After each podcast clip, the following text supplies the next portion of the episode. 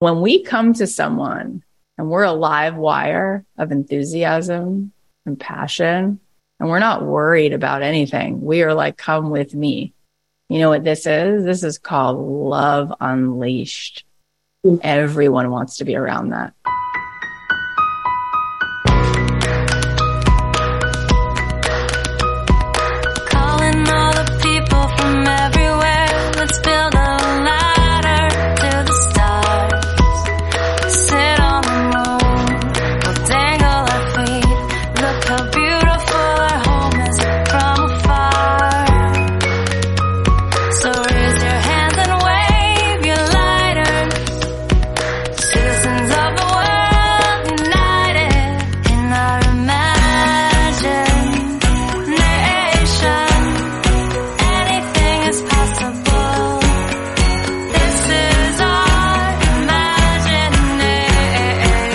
Hey guys, it's Cathy Heller. Welcome back to the podcast. Today we have a great episode. You're going to hear me coaching two women, and I'm really hoping that these conversations will serve you in a very deep way. It's amazing how what is sometimes personal is very universal, and the things that we seem to come up against, we all can relate to. I just actually finished a 3-day retreat at my house, and we're going to be doing another retreat at my house in December. If you want to get the details to that, you can go to cathyheller.com/lux, and you can check that out there. Also, if you're in the LA area, come on out Sunday night, October 30th. My husband is going to be doing stand-up, and he is so funny. And then the two of us, him and I, as well as his good friend Mark Schiff, we will be doing a live podcast on stage at the Improv in Hollywood. It's on Melrose. The tickets are about $20, and you can get tickets at markandlowell.com, markandlowell.com. It'd be so fun to see you. So if you're in the LA area, come join us this Sunday at the Hollywood Improv for some comedy and a podcast and some Q&A time. It's going to be so fun. Okay, so let's get into today's episode. As I said, I'm going to share a couple coaching sessions with you. I think that it's going to be helpful for you to see that you're not alone in whatever experience you're having. So first, you're going to hear me talking with Cassandra, who had a lot of success in her business, but she's feeling like she's losing the passion for it. So I'm going to help her rediscover that excitement and get back into the flow of creativity and making magic. Take a listen. Hi, Cassandra. Hi. I'm a photographer. I've had a studio for 15 years. It's really successful, but I'm not feeling like it's feeding my passion anymore. I'm really appreciative of everything it brought to me, but on my creative journey, this feels like a natural next step. And as far as anybody struggling with living with fear, any endeavor that you do, I mean, you recognize the fear factor, the tiger that walks in the room is just an indication that you're doing something important and something that has challenges. And for me, my whole life, I've walked alongside with that. And it just means it's time to pay attention. I don't know about loving the tiger, but recognizing that it's a part of me that walks alongside me every step of the way, because I take chances. And this is taking a big chance and putting our voice out there. And I guess the question is how to get out of your way, because I feel like even as a person who takes a lot of chances in my life and walked away from a big career to start my studio, and it did great and didn't happen overnight, but getting into this new endeavor, I find like daily, it's like, oh, what are you doing? You've got so much work to do. Your studio is doing great. Just keep doing what you're doing.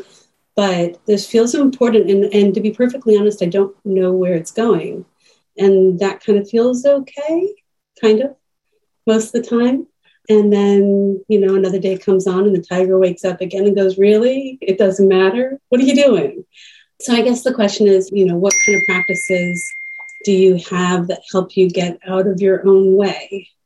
It's a beautiful question. So yeah, I mean, what I was sharing earlier in the conversation was this returning to the self, like the truth of who we are.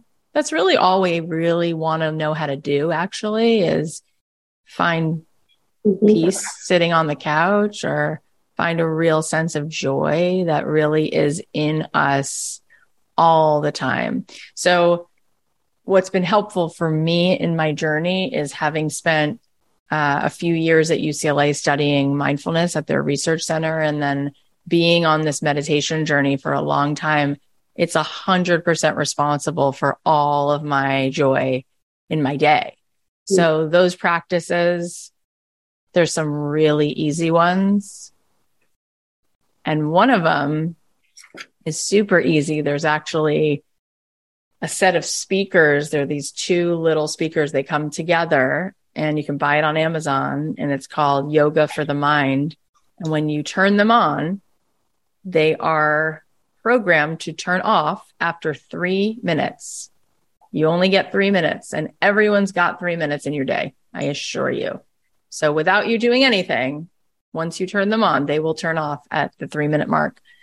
And the data behind that is that if you listen to what they play a series of beats and sound bowls. Just by listening to it, you will get the benefit of a 30-minute meditation.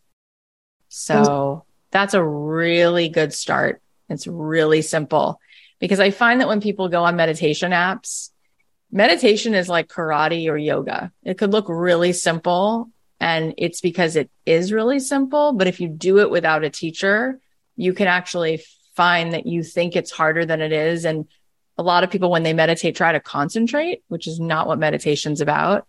And people think they're supposed to not have thoughts, which is not what meditation's about. You will always have thoughts, God willing. If your brain is on, your thoughts will be there busy, just like your pulse will hopefully always be going.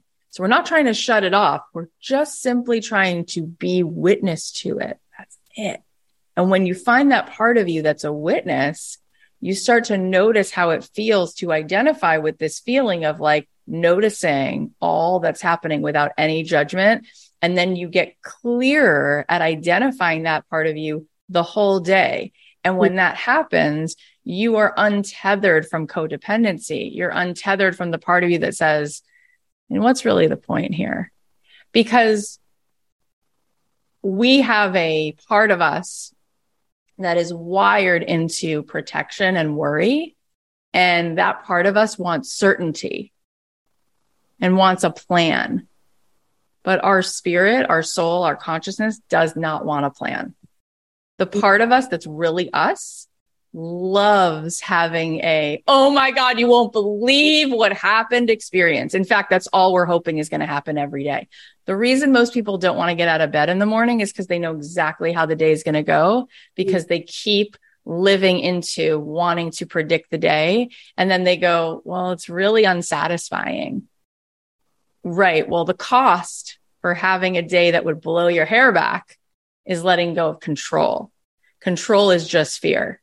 Because the truth is that everything cool that ever happens to us when we let go of trying to control a moment. That's when we say things that we go, that was really good how I said that. Or I just had this cool idea. How do cool ideas happen? Because you facilitate a playful experience where people just feel safe enough to say something they can't believe that they said. That's what improvisation is. And everything beautiful ever made, every line of clothing, every movie ever made, anyone who makes creative things is flexing the muscle of being willing to throw spaghetti at the wall, because that's the letting go, because that's the muscle of I'm just in this creative, playful process. And that's why it feels so good to go, I just came up with the iPod. Oh my God. We just revolutionized the tech industry. Where did that come from? I didn't see that coming. I didn't wake up today knowing that was coming out of my mouth. And here it is. And that's why I'm so excited. The excitement is on the other side of spontaneity. So there is nothing exciting and sexy and fulfilling about planning and predicting where anything's going. Nothing ever gets made from that place. We've had so much research about this, but Daniel Pink was on my show and he talked about how they've researched this at companies like Google and Microsoft, and they found that they have these days at these companies where they require people to come to work and require them not to work on their projects. Mm. So they have these days where they're required to come to work and literally do anything they possibly want to do and try. And they've said that more than 50% of all products and things they wind up launching into the world come from those days, because those are the best days, because it's always, always, always going to be creativity. It comes from spontaneity. right? So we want that. That's really what we want. And so what we do is we keep trying to crush ourselves into like, no, open up your computer screen and write a novel. It's like, no. But if you give yourself this assignment to just throw words on a page, you'll write a damn good novel.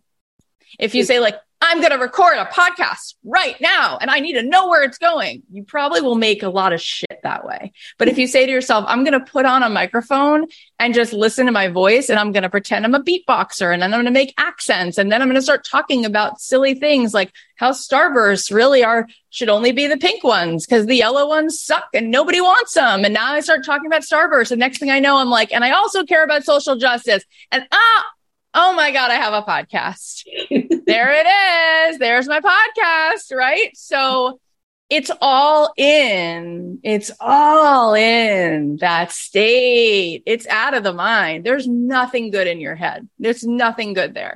So this is why people get writer's block, but people don't get talker's block as much because you can say it differently. You can do it differently again. You can iterate. It's all in the iterating. It's all in the editing. It's all in the playfulness. It's all in the messiness. It's all in the messiness. That's why you're listening to me right now. If I came on here today and I had a plan and I knew where this call was going and I had a PowerPoint presentation for you, we would all be asleep right now.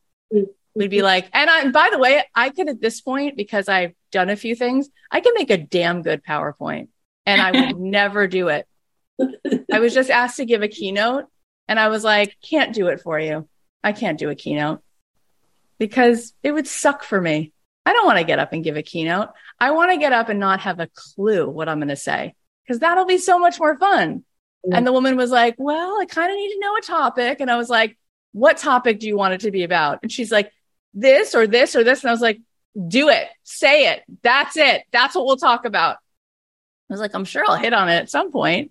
She's like, well, if you're not going to do a keynote, what will you do? And I was like, just say it's going to be a 60-minute workshop because I would so much rather have everybody write something down, turn to their partners, and then believe me, I can fill up 60 minutes. I have no fear that I would be able to talk for 10 hours and things would just keep coming out of my mouth.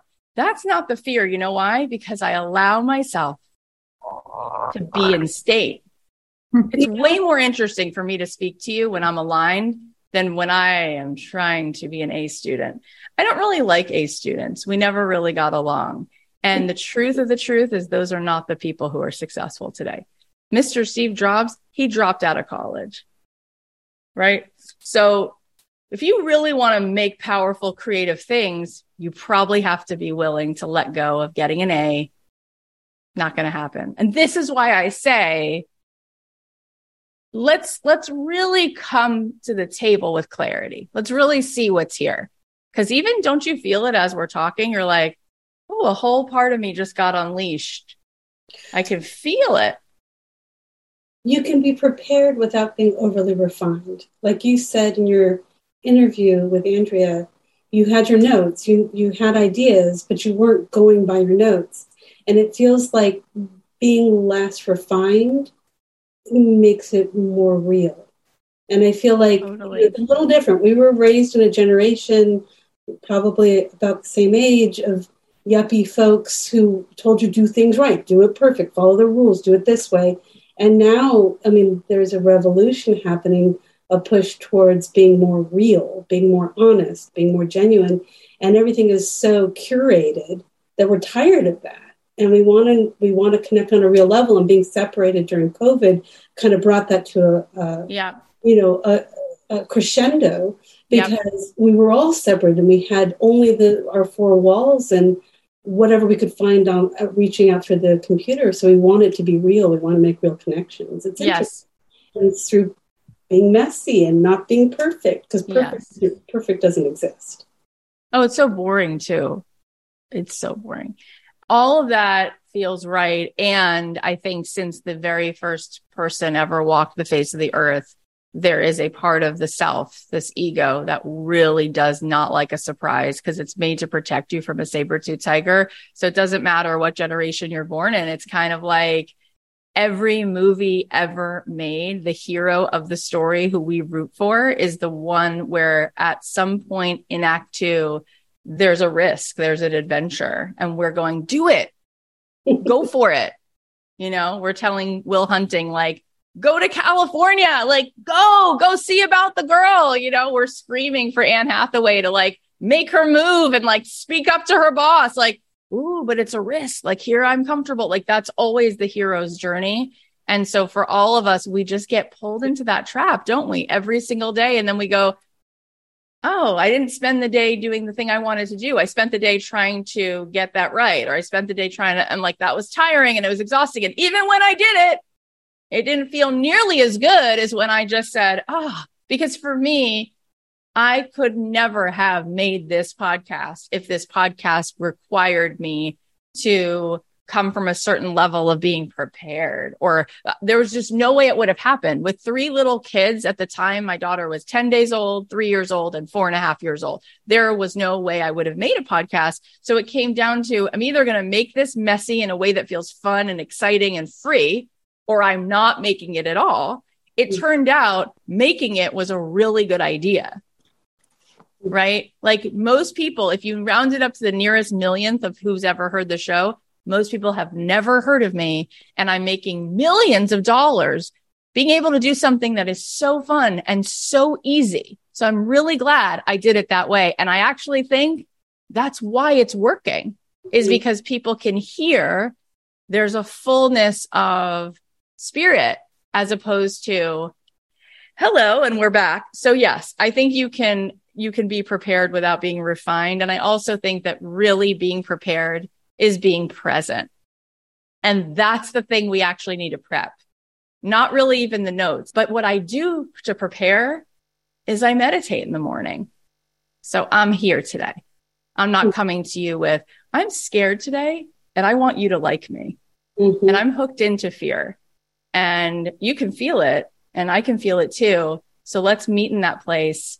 And then you'll subconsciously start thinking that you're not even sure if you like me. And then we're meeting an ego. And that's where most people meet everybody. So I think you're way more than prepared. Let's talk about your show one more time. What is it right now that you would love this show to be? What would be the dream if you could just wave a magic wand and here's what the show is and here's what it's creating in the world? Tell us a little bit about that. Well, so my show is really a show made for me when I was younger. I actually had this idea as a book when I dropped out of school, but I didn't do it, and I don't know why. But the idea of bringing stories and hard-learned lessons by artists who are all different levels along the line of their paths about how they do and what they've learned and their journey, and it's meant to inspire other creatives to continue their path or to get back to it. You know, the number of art students out there that actually make a living off their art, I don't have a statistic, but I know it's rather small. And I know that I was an artist, a photographer, and I deviated down the line of graphic design and advertising, art directing, which I was okay at, but I didn't feel passionate or fulfilled by. And giving myself permission to scrap that took a lot, but I'm so happy because of it. And I think there's a perspective to bring to that audience. And so in a dream that I have a community of artists that come and go, that lend to each other, that create a big part of what I think the difference between a successful artist and a not successful artist, besides actually doing the art, is having community. You look at, you know, the salons of Paris and New York. Was Picasso necessarily the best artist of his generation? Or did he have a community that created space and gave him courage and pushed him forward?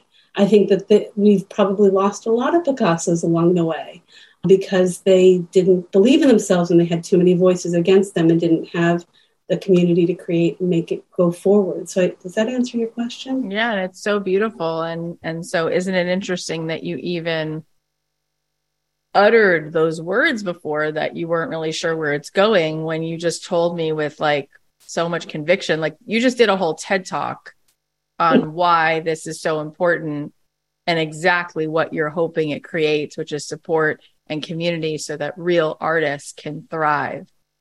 So isn't that interesting that 6 minutes ago there was anything between you and me, that there was confusion. There's no confusion. So then what really is that confusion about, do we think? I guess believing that it'll happen. I guess, you know, believing that I'll be able to execute it, that I'll reach the audience, that they'll connect, that they'll come back. I mean, it doesn't happen without them. I can put it out there, but if nobody shows up, there's no community. So I guess it's the free fall and believing the net's there, that taking that jump. And I mean, the worst case scenario, honestly, Cathy, so I put a year of work into something. It doesn't happen. I'm sure I will gain experience, knowledge, tools, something out of it. Even if I don't get that audience, even if the community doesn't happen, I'll meet some really cool people that talk to me and I learn from them. And, you know, just like leaving art direction and going back to digital photography and, you know, I mean, all those skills I learned that decade of doing advertising fed into the next thing. It wasn't wasted time, even though I didn't follow that career path. So I guess just giving in to the idea that it may or may not happen, but it won't be for naught. Yeah. I will just say two things. One is, so often it really isn't about whether or not we need to do X, Y, and Z for it to happen. It really, if I was able to sit with each of you for an hour tops, we would be able to truly pinpoint. It's really more about removing the blocks that are not allowing it to happen. Because the truth is, people everywhere, you can see evidence that we love to connect. And we know that there's evidence that there's artists, and we know that there's evidence that people want support. So it's really about continuously to remove those blocks. And when we come to someone and we're a live wire of enthusiasm and passion, and we're not worried about anything, we are like, come with me. You know what this is? This is called love unleashed. Everyone wants to be around that.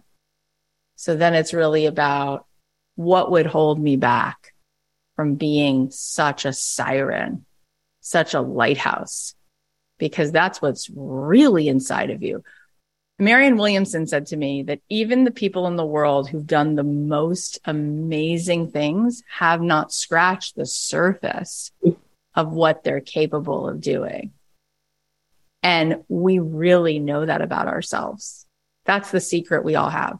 The secret everyone has is that we are so empathetic, so passionate, so creative, and we eke out little bits of it because we're very much focused still on rejection a little bit. When truly, and Deepak was saying this weekend, that the work he's done analyzing and looking at sadness, depression, anxiety, and he's a medical doctor, so he's done a lot of really cool research. He said, it's always the thoughts that are about self is where we get off track on mission, where we get off. But when we're just in mission, like we're just focused on the contribution, focused on the other person, we're happier, we're lit up, we have more energy. So they are there, number one. And number two, when we let go of attaching to it, because it's just such a delight, it's such a pleasure, you're absolutely right. Sometimes the dreams that we're chasing are ultimately the dreams that chase us back.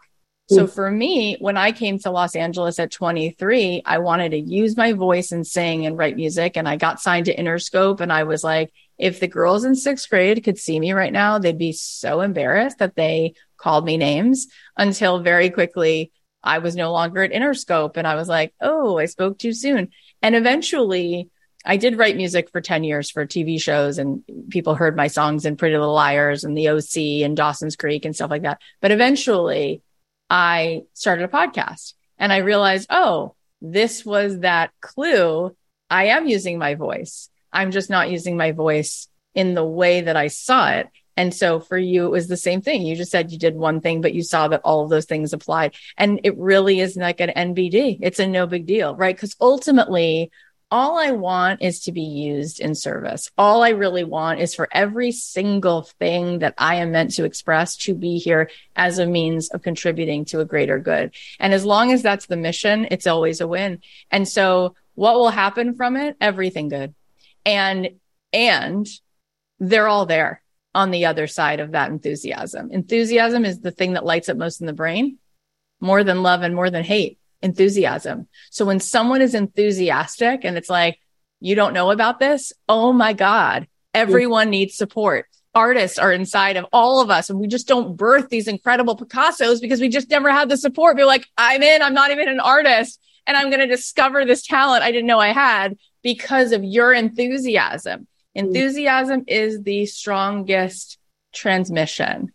So if you have that, you're done. The community is done. And now it's like, ooh, now I have to actually check myself and say, what part of me is not allowing this to happen? Is there a part of me that doesn't feel worthy? Is there a part of me that doesn't feel brave enough or right enough to be the right leader of this movement?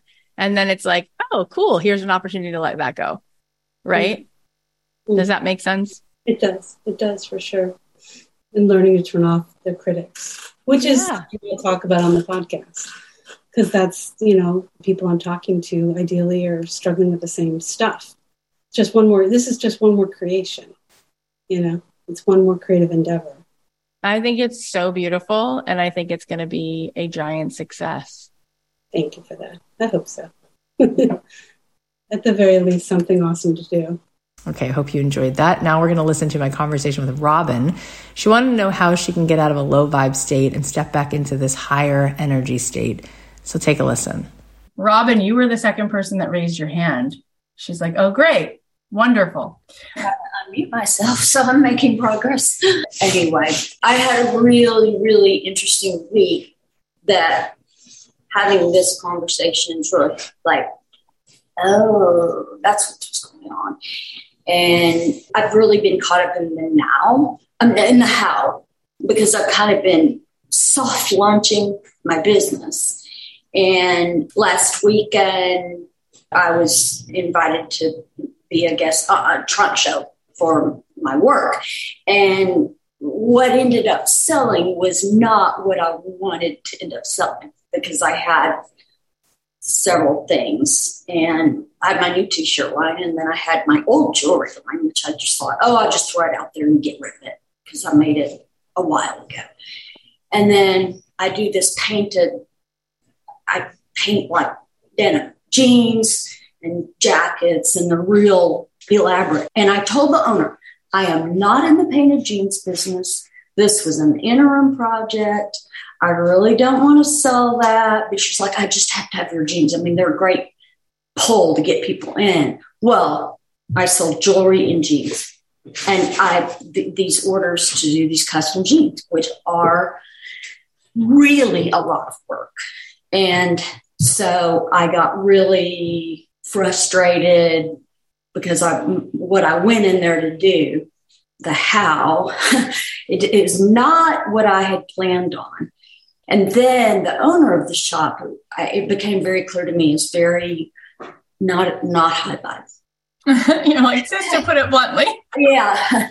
And so I was trying to keep up the vibe, And then I had a meeting with an artist that I'm considering for illustrating what is really going to be my business. I mean, the t-shirts, the jeans, and jewelry, all interim stuff while I've been waiting on this bigger project. And he was so high vibe, and I was so excited. And I've told other artists for years, do not quote me a low price for your art. Because when you do that, when you sell your art low, you're affecting every artist, right? See, perfect example of what we just talked about.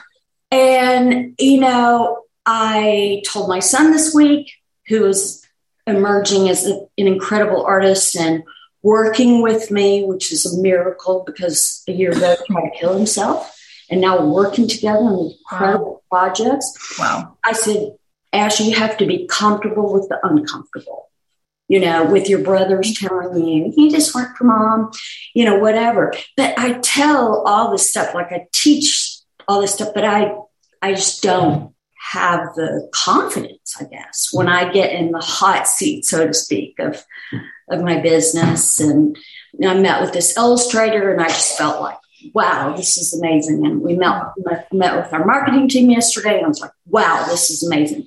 And I'm just trying so hard not to ride the highs and lows. And I've been meditating lately, which is really works. And I've been putting that off for a long time. So I just, I kind of like, how do you navigate those ups and downs? And like when you get in a low energy, sometimes when I get in that low vibe, then I'm like, I beat myself up for being in a low vibe. And then I go, well, it's never going to happen for me because I can't stay in the high vibe state. Yeah, I totally get it. I mean, what you're basically describing is like, we kind of ping pong between being in our ego and resistance, and then our ego judges itself for being, I mean, and we're just ping ponging in there, you know, and we just ping pong in there all the time. And it happens to me, it happens to all of us. And what we then do is try to sort of see it, be aware of it, and come into when she and I were just talking a second ago. And I said, where do you feel it? And she said, well, this conversation, I feel like over here, like, there's like this, like Esther Hicks says, like the leading edge, like space, more spaciousness, more expansion, right? It's in the expansion that all that you desire exists, right? Now, why is it that you're not there? Because there is a cost. Your ego is telling you it's unpredictable and it's not safe. So that's why you can tell other people to raise their prices. But at the end of the day, there is literally on a physical level, there is a biological signature to how scary it feels for you to not play the role you were playing. And there is something physically that actually gets alerted, like a whole system in your nervous system, when you think of charging X, Y, and Z, or actually allowing the thing you really want to create to just show up. There is some exchange of, well, then here I would be receiving more than I feel worthy of. And my whole system goes into overdrive and I feel it's unsafe. And what has felt safe to me since I was 6 years old or 8 years old or 9 years old is having a certain amount that I feel worthy of. And if I had more, then all of a sudden there's some feeling of unworthiness, which causes pain, which causes me to doubt myself, which causes me to go into ego and all of that stuff. And I really don't know a single human being who doesn't have some version of that. Okay. So you're not alone, and it is not pleasant at all. So it's a matter though of being like, that is all inside of this very limited thing that I'm calling reality, which doesn't really exist. It's kind of a made up virtual reality headset. Okay. It's fake. It's actually fake, because the truth is that in this exact same place that we're calling the world and earth, in this time and space, there are so many opportunities for you to play at a higher vibration and receive there and just keep enjoying it, right? I mean, think of the designers, the painters, the artists that you admire, and those who love being a volleyball for women or men or clients to exchange at a rate that feels so incredibly delicious. You know, this necklace is Cartier. And we were staying in Boston, and it was over my birthday, the 19th of June. And so I was like, you know what, right across from our hotel, there was a Cartier store. So I just like popped in, and my husband was like, oh, I want you to go, you know, tell me what you like, and then I'll go later and I'll buy you a present. Just kind of write down or take pictures of the things that you like, and I'll get you a gift. And so I was standing there, and it turned out, because it was a Sunday, the store was closing early. And so I was like, oh, do I buy myself something or not? Or he wanted me to, what am I going to do? And then I'm like standing there, and I thought, oh, you know, I'm going to buy this for myself, clearly, because the store's closing in 19 minutes. And I've got 3 kids upstairs in the hotel, and logistically, that's not going to happen for him to come in here. And then I have this like whole nervous system thing around, I'm going to buy myself a gift that he wanted to buy me, and it's got a like hefty price tag, right? And then I thought, oh, the cost of not buying this for myself is so high, because I would be experiencing, co-signing all these stories by not buying it. I would co-sign a signature of how I relate to the world that I'm not willing to walk around with. So not only did I buy it, but I said to the salesperson, let me see this other piece also. And I bought 2 pieces And my husband's like, oh my gosh, like, you bought it. And then he goes, do I even want to know like how much? You know, I was like, you should know, you should tolerate knowing, even though it makes you feel uncomfortable, because this is the move. And I think about you, right? And then I think about walking into Cartier and it feels as though you're in somebody's home, right? They're like, would you like a glass of champagne? Sit down. When you go to purchase the item, instead of like ringing it up, you go into like an office where they have you sit in these lush velvet chairs, and then they give you samples of lotions and perfumes, and then they write up this certified little tag, right? And it's like, don't you want to gift that to people? Don't you want to be in the zone of that, so that people leave and they remember every ounce of the experience of even walking through to look at what you're offering, right? Like, yeah. Yes. Like, oh, it's like a portal into another land, you know? So that's there for you, but it's about scooping up this 6-year-old, 8-year-old, 9-year-old girl who on some level internalized that there was a need to be hyper vigilant around how much you received. And the best way for you to keep everyone safe in your family was to take up as little space as possible and to make sure everyone was okay. Yeah. And you did that for a long time. And now that little girl is looking to you saying, please don't keep throwing me to the wolves. Like, please come and get me. Like, I don't really want to keep doing this move because I'm trying to be as small as I can be, and it's really hurting my back now. And I'm really not safe anymore over here. And I knew you would come for me one day, and you haven't quite come, but you keep saying you will. And I really hope that you do, because I really can't sustain it anymore. You know? So true.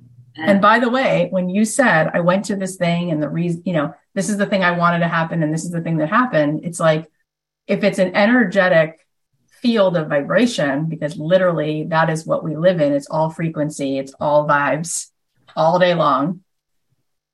As much as you thought you wanted this thing to work. If there was a lot of resistance that was even going to light up for someone else as what was going to be the exchange, there's no way. But if this is one you're like, this is ultimately what they're going to do, because this is the one I can just do. This is the one that, even though it's harder, it takes so much time, it's not really what I want, but you know, I kind of know that one's doable. And that one feels good, right? Because to your ego, to your nervous system, you're like, I'm comfortable having to drain myself. Yeah.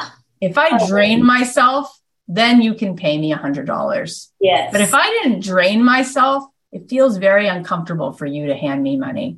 Yeah. When it's like, we got to teach your body that love is not earned, that energy is something we get to receive in this life, not something that is a tit for tat exchange. And if you walk on your knees long enough, you deserve one thimble full of water. Like, there's no way in hell that this planet, this ecosystem, this gorgeous geometric dance can work that way. That is out of alignment. It's not working that way. Is that making some sense? And you know, I say this to everybody else, you know, my sons, my daughter, like, no artist in this family is going to starve. We don't do that. What you make, it only you can make. And then, like, she wanted to sell my t-shirts for $98. And I'm like, this is not a $98 t-shirt. I'm sorry. I know what a $98 t-shirt is, and this is not there yet. So I said 68, and I was even uncomfortable with that. And then a couple of other things that happened, the collaboration with the client on jeans, that's fun and great energy. And then I have to go like execute it. And I'm so too perfectionistic, and I just get caught in when I'm doing it, in that I'm not good enough. This is not imposter syndrome, all that. And then another thing that happened around all this is, yesterday, and I've said this for the last year and a half, I'd say, I have worked my ass off my entire life since I was 12, and I'm 57. I've paid the price of entry. I want to just do my creation, and I want other people to do the rest. I'm tired of doing it all. I've done that, and yesterday I was in the meeting with this marketing team and I was like, this is totally overwhelming. I don't know how to do Instagram. I don't know how to do any of this. The rules have all changed on how you sell a product. And I said that very thing to the woman. I said, the deal I made with myself is I paid about my price of entry. It's time for me to just do what I love to do. And she said, we take care of everything. And it felt scary. That's right, because it doesn't feel comfortable. You're going to want to be sort of led to what feels safe in your body. And right now that causes a little bit of discomfort because it doesn't feel familiar and you're not used to it. But, I think about how when you say it's not a $98 t-shirt, it's not about you. It's about her. It's about your client. It's about your customer. I don't only buy Zadig and Voltaire t-shirts and shoes because it's pretty and it says the word. I actually want to buy it because it's $100 t-shirt. I don't want to buy a $12 t-shirt. I don't want to. Yeah. And so I won't. So if somebody wants to do it for me, then I want it to be $100. If you don't want to include me in it and you want to make it for somebody else, fine, but you're not making it for me. Yeah. Right. At this point, having worn good jeans, I don't really desire to wear jeans that are less than $250. I don't like how they feel. I can tell. I don't like anything about it. Right. I like to feel this feeling of, ooh, there's energy in all the exchanges I make. I co-sign how much abundance there is every time I exchange around something that gives me that feeling of expansion. And all I want is expansion. So it's going to cost me too much to save money on something material because I want the expansion of buying into something that tells me a story of abundance. So I'm not willing to buy it at that price. So it's amazing how we limit the world because you're thinking, well, if I charge more, it's harder to find clients. There are clients at every price. In fact, I know that, but I just, when it's presented to me, I'm like, oh, no, I don't think so. Yeah. Well, how you're going to move over and through this is just like my first French kiss. And I remember asking my friend, tell me how to do it. What's going to happen? How's it going to go? And she's like, you'll just do it. And then you'll feel totally confident afterwards. I'm like, no, I don't know how this is going to work. And I know we're going on this trip and this is going to happen, blah, blah, blah. And I had total confidence after the first time. I just know what it is, know what I'm doing, And it's really, okay to trust other people to do all the other parts. I get a little scared around that. And the other people, I'm used to earning my keep. I've always felt like I have to earn my keep. Yeah, well, that's costing you a lot. It is. And the other thing is, I'm not worried or I don't care very much about the logistics of things, right? Mm-hmm.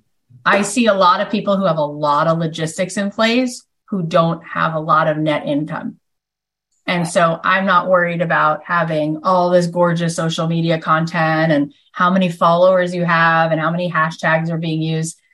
My favorite place where we go on vacation is Blackberry Mountain. We were already there twice this year. We're going again in August. They do not advertise. Yeah.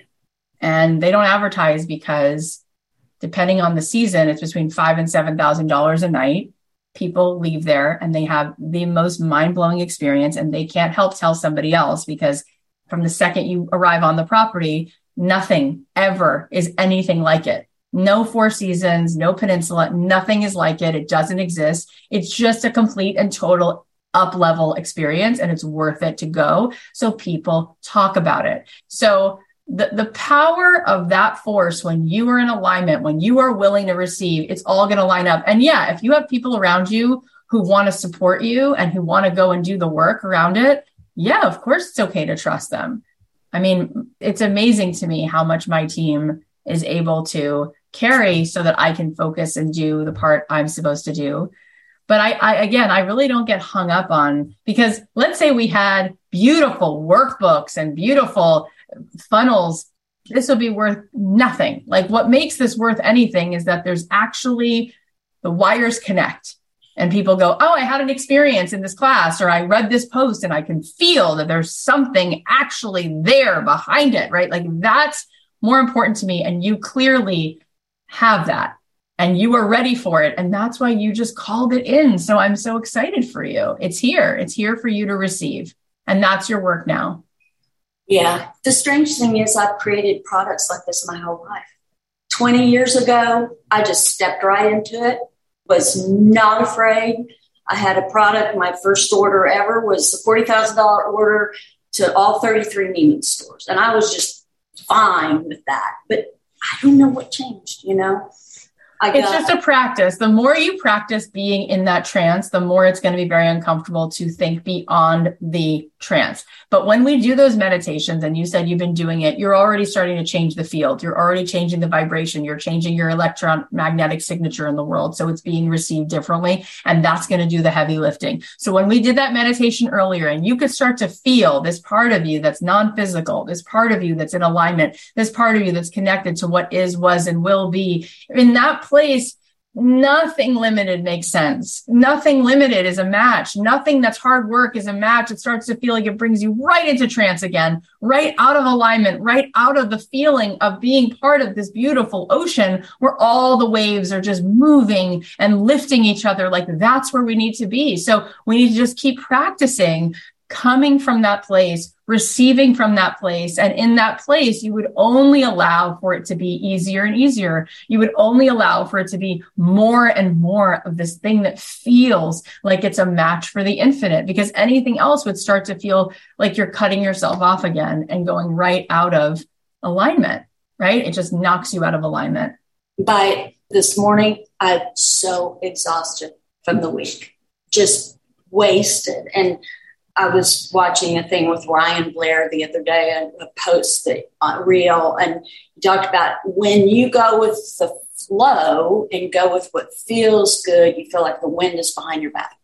And when you're not with the flow, everything is hard.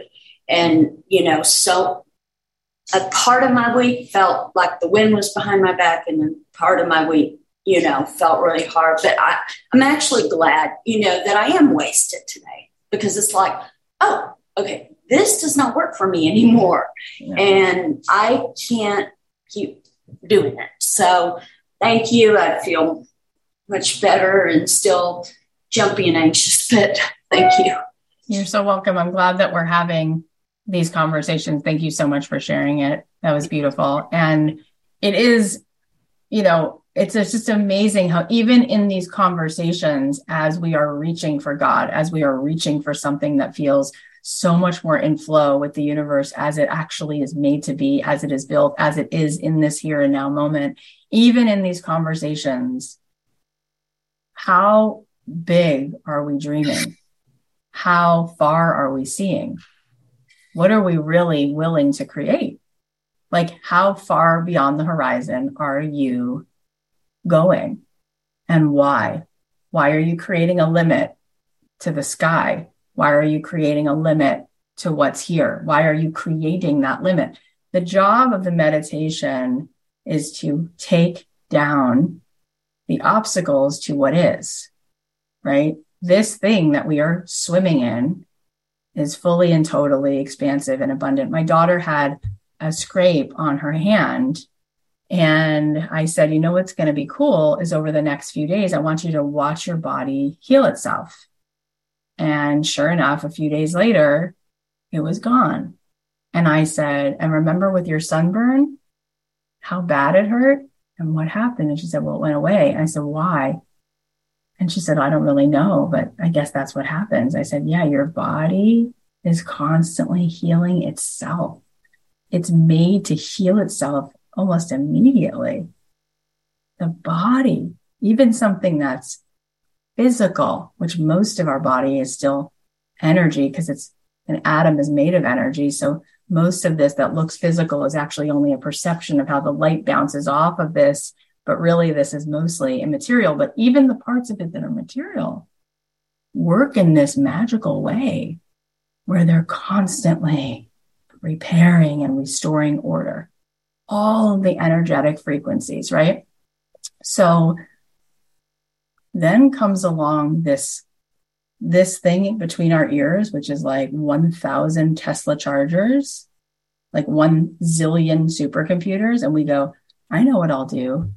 I'll take a keyboard and I'll use one key. Why? You have an entire keyboard that is at the helm of 1 zillion supercomputers that emits electric charge. And you're going to go, one key. What are you doing? Wake up. Get out of a trance. What do you want to create? How does it feel? How grateful are you to live in that? Woo! Start to feel yourself expand. Start to feel your physical self shrink. Start to feel how much space is here. Start to feel how much you now see the godliness in everything around you. How expansive all of a sudden do you see every person, every experience? You don't need psilocybin. You just went there, right? Ram Dass, he talks about like he did psilocybin for 7 years, kept going on trips, went up, came down, went up, came down. He's like, how do I not come down? How do I stay up? And then he started to meditate. And then he started to realize there's a place in which I can stop the trance and I don't come down anymore. I don't come down. There's a few documentaries about Ram Dass, but one of them is called Becoming Nobody. Nobody. No ego. Nobody. Nobody. Nobody. Nobody. Nobody. Nobody. You sit with the Dalai Lama, you watch him for 5 minutes, he's beaming light. He's like Times Square. He just beams because his ego just got so small, right? So from that place, like all he could possibly connect with is incredible amounts of abundance because he's beaming. But if you are a person, if you are somebody and you're wearing your somebody suit and that somebody suit has only built a thimble's worth to contain, that's it, my friends. That's all you're going to get. If you're wearing a somebody suit and you can handle a cup and a half, you're going to have a cup and a half and you'll always be thirsty because you have an illusion that there's lack and deprivation and you got to fill up that cup all the time. Keep refilling it. Got to keep refilling it because it keeps going down to empty.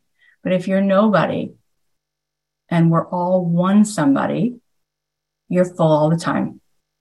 And holy shit, now buckle your seatbelt because every single thing is going to come in contact with you and it's going to only want to increase your vibration. Next thing you know, the amount of love and money and opportunity and adventure you're going to go on, you will only be now responding to, oh my gosh, wow, what's my preference? This is the most beautiful buffet of choices. I guess this one's even more beautiful than this one. I'll take the hydrangeas. Roses are great too. This experience is amazing. We'll go here. We'll do that. And oh my God, now you're sharing that with everyone else, right? That's the move.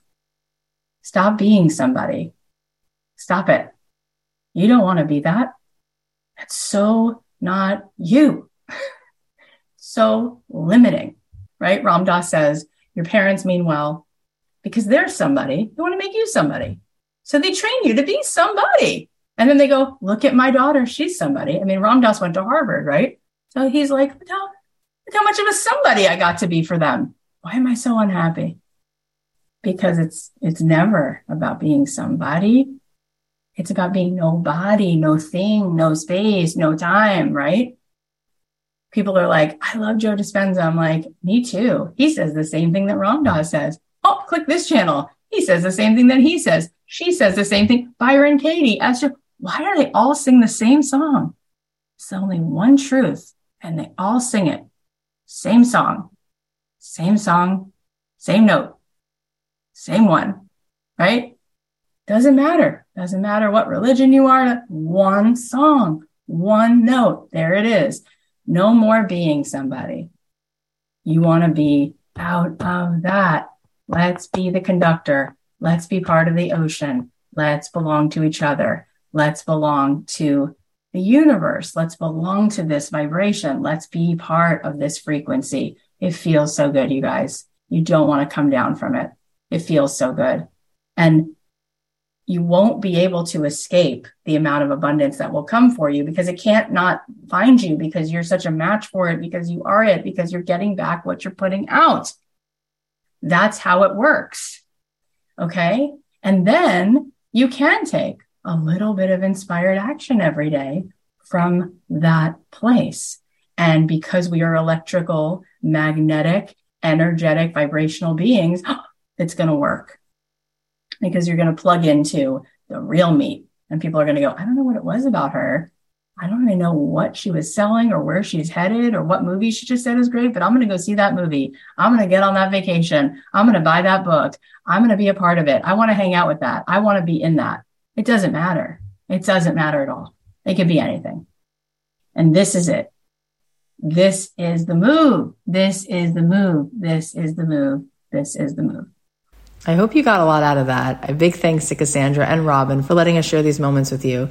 It's so helpful to know what other people are going through, and both of them are already making such a big difference by opening their heart and sharing it with all of us. Let's all give them some love. Cassandra's on Instagram at Cassandra Young Photo, and the trailer for her podcast, Living Art, is available, so go take a listen. And you can support Robin on Instagram at @sniggle_and_fritz. She's also launching her website, sniggle_and_fritz.com, on November 1st, so keep an eye out for that. All right, here are the takeaways. Number one, our spirit, our soul, our consciousness does not want a plan. Everything cool that ever happens will happen to us when we let go of control. The excitement is on the other side of spontaneity. Number two, anyone who makes beautiful, creative things is flexing the muscle of being willing to throw spaghetti at the wall. It's all in the iterating. It's all in the playfulness. It's all in the messiness. Number three, it's not about whether or not we need to do X, Y, and Z for it to happen. It's about removing the blocks that are not allowing it to happen. Number four, when we're a live wire of enthusiasm and passion and we're not worried about anything, that is called love unleashed. Everyone wants to be around that. Number five, all we want is to be in service. All we really want is to contribute to a greater good. As long as that's the mission, it's always a win. Number six, love is not a tit for tat exchange. It's not earned in that energy. It's something we get to receive in this life. Number seven, wake up, get out of the trance, start to feel yourself expand, feel your physical self shrink, start to feel how much space is here, start to feel how much you can now see the godliness in everything around you. Number eight, it's never about being somebody. It's about being nobody. If you're nobody and we're all in one somebody, you're full all the time. Number nine, there's one song, there's one note. Let's be the conductor. Let's be part of the ocean. Let's belong to each other. Let's belong to the universe. Let's belong to this vibration. Let's be part of this frequency. It feels so good.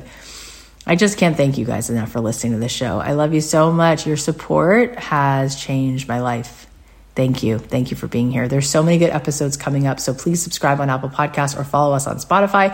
And if you found this episode or any episode helpful in some way, then please leave us a review, leave us a rating, and go ahead and text a link or email the link to this podcast to someone that you love. You can find me on Instagram, and you can post about this show if you want. You can tag me at Cathy.Heller, and I can repost it. You can tag Cassandra. She's at Cassandra Young Photo, and Robin is at sniggle_and_fritz. I'm sure it would mean so much to hear from you guys. Lastly, if you want to be in on this good stuff, there's two things for you. Number one, Sunday, I'm going to be doing a comedy show with my husband at the Improv in Los Angeles this coming Sunday, October 30th at 4 o'clock. You can get your tickets at markandlowell.com, markandlowell.com, or you can go to the Improv, the Hollywood Improv website. They're like $20. It'd be so fun to see you there for some stand-up comedy and some Q&A and a live podcast. And if you want to join me for my next retreat in December, you can go to cathyheller.com/lux and find out all the details about that. I love you so much. I'll leave you with a song of mine. Have an amazing weekend.